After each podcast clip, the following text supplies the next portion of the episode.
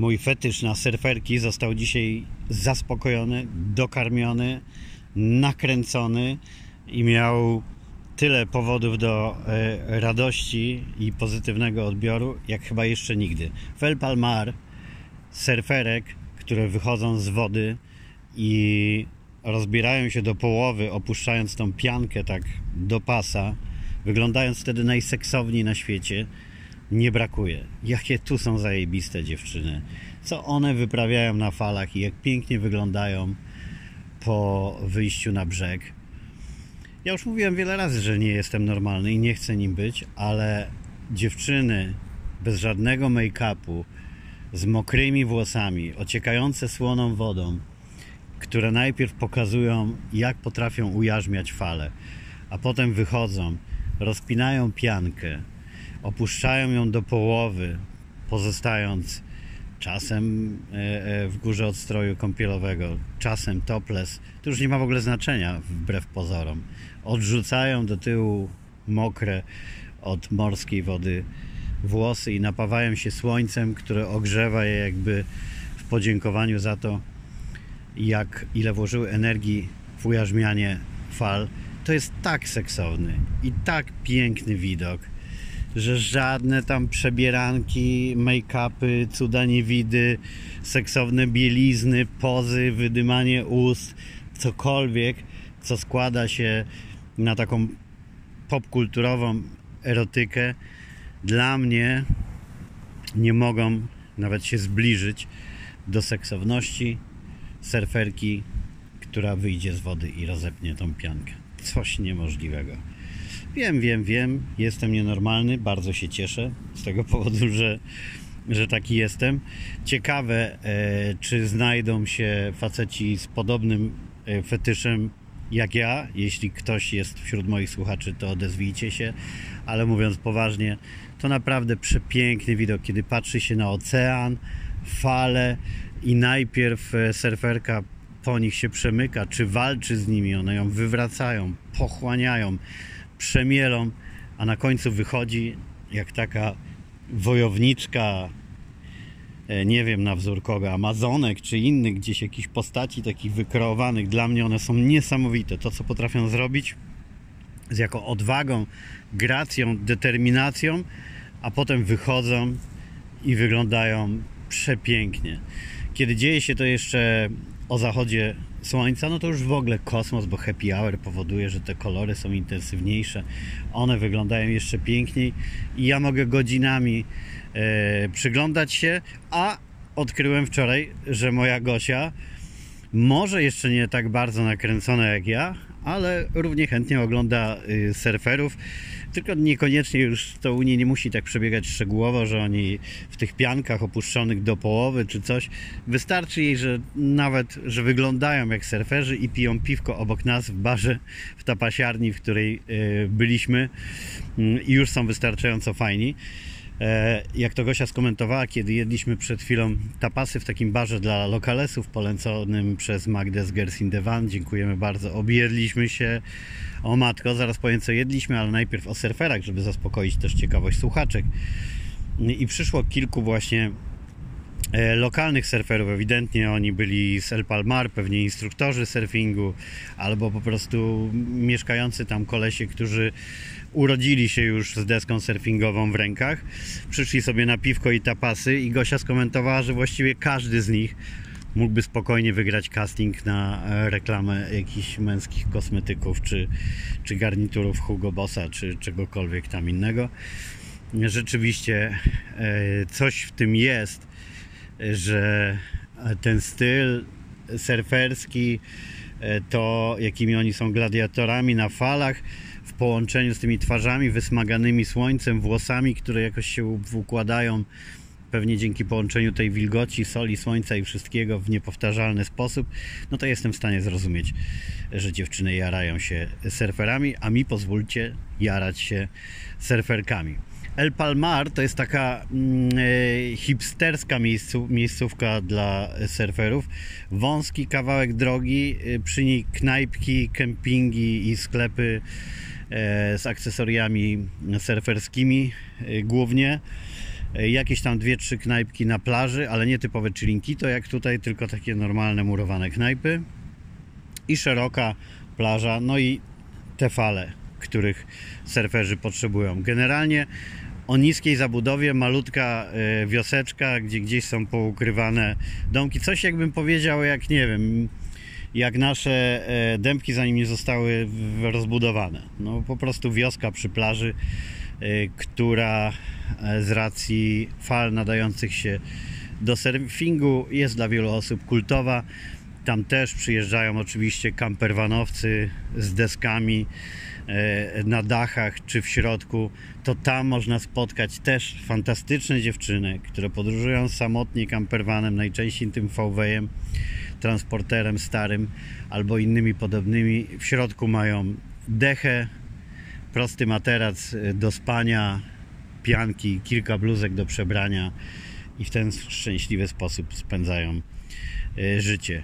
Poszliśmy do baru e, dla lokalesów na mm, tapasy, jak już mówiłem.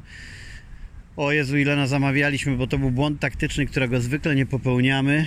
Wybraliśmy się na czczo, na pełnym głodniaku, e, po nocy przespanej na parkingu w Conil de la Frontera nad oceanem. Rano jakoś nie chciało nam się odpalać kuchni i wszystkiego. Stwierdziliśmy, że ruszymy gdzieś na śniadanie i oczywiście zanim dojechaliśmy do El Palmar, zanim znaleźliśmy miejscówkę Magdy, a potem udało nam się zaparkować, co jest tam ekstremalnie trudne, od razu mówię.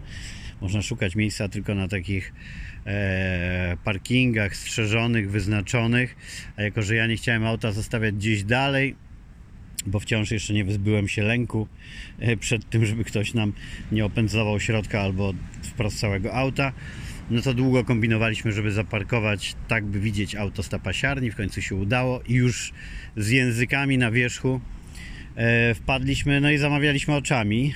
Skutkiem czego e, zjedliśmy tak, ensalada rusa, no to tradycyjna tutaj sałatka, to tak jak u nas barsz ukraiński czy pierogi ruskie, to tutaj jest ta e, ensalada rusa typowym daniem andaluzyjskim. E, nie wiem za bardzo z czym, z czym to porównać i z czego to jest tam chyba ziemniaki, majonez, tuńczyk mi się wydaje w środku coś. E, e, ja to lubię. Sałatkę też z ośmiornicą i burakami. E, tuńczyka, filet smażony z frytkami i sałatą. Kawałek rekina też z frytkami i sałatą. Krewetki, które akurat ja nie byłem zadowolony, bo ja lubię upieczone w czosku te pili pili a tutaj były takie, wiecie, w tych pancerzach, tak jak na surowo do obierania, nie lubię się w tym babrać. Gosia to zjadła, ale przepyszna zupa, co znowu przekręcę jej nazwę, salmojero chyba ona się nazywa. Mm, e, zupa na zimno, to obok gazpacho, druga tradycyjna tutaj zupa i do niej wkrojone kawałki mohamy, pisze się mojama, czyli e, tego solonego tuńczyka, który jest tutaj przysmakiem. Kupuje się go w takich kawałkach, kroi w cienkie plastry. E, e, pychotka i on rzeczywiście wkrojony parę kosteczek jego powoduje, że mm, ten smak, który mógłby być przy większej ilości trochę już taki załagodny, nudny, tak jak bywa z gazpacho, e, jest bardzo fajny. Coś pysznego. I co my tam jeszcze zjedliśmy? Dzieci się obiadały oczywiście frytkami, a my z tapasów to chyba by było na, na tyle, ale były tego naprawdę duże ilości. E, e, pojedliśmy, no i potem był czas nacieszyć oko jeszcze tymi wszystkimi widokami, o jakich e, opowiadałem. A z El Palmar pojechaliśmy do Tarify, no bo to już blisko i oczywiście my sobie Tarify nie, nie mogliśmy odmówić.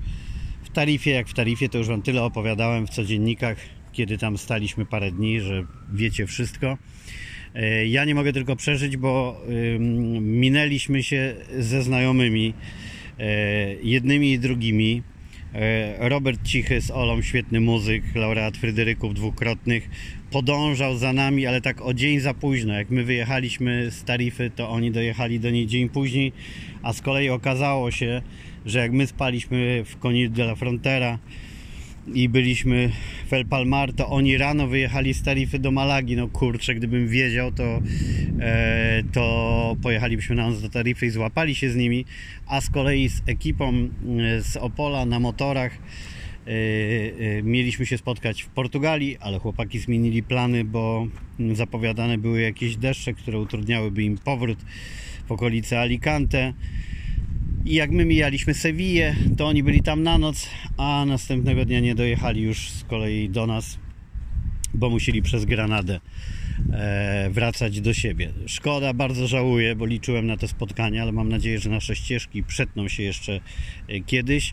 Z Cichym na pewno, e, bo tak zakochali się solą w Andaluzji, że zamierzają tutaj wrócić, jak tylko skończą się obowiązki związane z kolejną płytą nad którą teraz Robert pracuje. E, Cieszę się, będziemy mieli mm, następnych fajnych znajomych tutaj. Zapowiadają, że najpóźniej od stycznia coś wymyślą, żeby powrócić.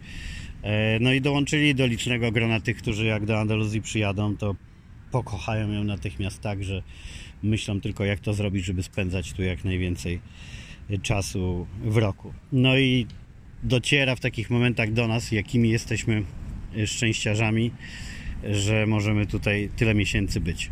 A na koniec ciekawostek takich lokalnych, to Wam powiem jeszcze, że e, rząd hiszpański e, socjalistyczny no, kolejne kroki w kierunku pełnego socjalizmu robi i ogłosił właśnie, że ceny wynajmu mieszkań będą regulowane odgórnie przez rząd. Tam, gdzie jest mało mieszkań, nie będzie wolno dawać za nich wysokich cen. Rząd będzie w to ingerował, e, ustalał poziomy e, i tak dalej. No to ma być mm, element walki, która z jednej strony społecznie jest trochę zrozumiała, ale oczywiście z punktu widzenia własności to już mniej, no bo przecież ktoś też ciężko zapracował na mieszkania, które wynajmuje, kupował je licząc jakiś budżet plan, a nagle odgórnie będzie mu ustalane za ile może wynajmować, ale tam są, jak się wczytywałem, e, jakieś takie zasady, że dotknie to rzeczywiście posiadaczy tylko dużej ilości mieszkań, najbardziej takich, co mają ich ponad 10, więc już typowo robią na tym biznes, ale ta walka bierze się oczywiście stąd, że mm, głównie od czasu Airbnb e, wielu, wiele miast stało się no, za drogich do mieszkania dla ich rdzennych mieszkańców.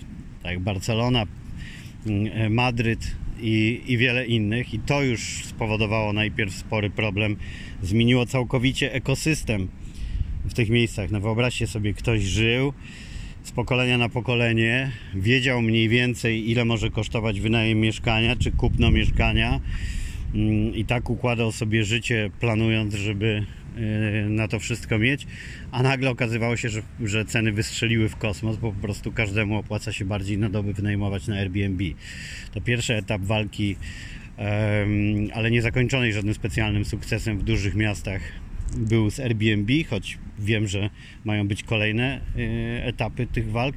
No a teraz z wynajmem mieszkań w ogóle, takim długoterminowym również. Jak się dołączy do tego Y, przepisy wciąż pozwalające tutaj okupasom robić co chcą, no to już się jawi jako taki socjalizm przedziwny jak na te czasy, bo tym, którzy nie słyszeli gdzieś w moich poprzednich odcinkach o co chodzi z okupasami, to szybko tłumaczę.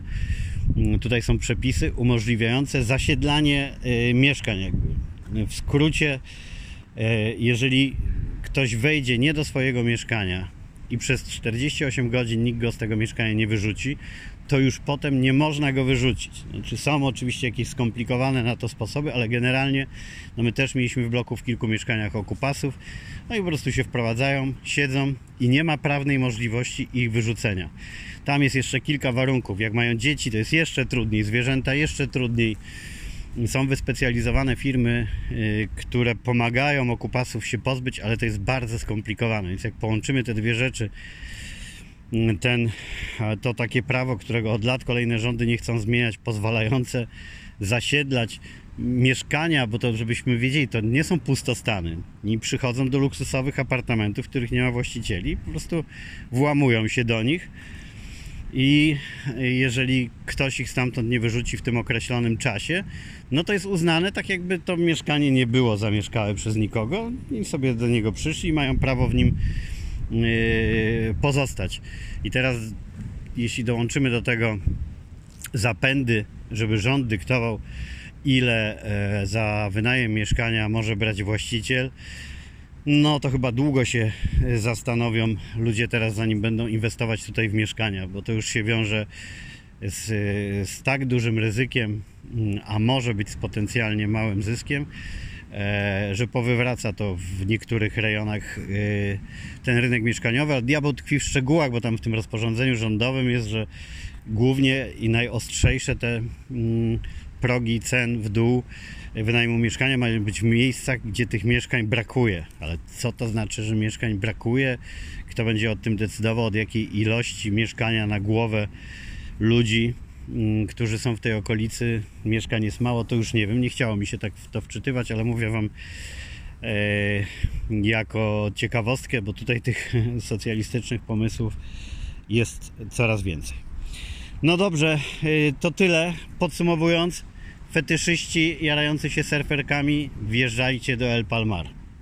Do tarify oczywiście też, ale w El Palmar jest więcej niż y, kitesurferek, windsurferek, jest więcej y, surferek i jakoś ten klimat tam powoduje, że one są mm, jakby na wyciągnięcie ręki, jeśli chodzi o oglądanie tego, co robią na, na falach i po tym jak wychodzą i też e, zaraz E, e, przy plaży e, suszą te swoje deski, stroje i tak dalej i można te bohaterki oglądać z bliska.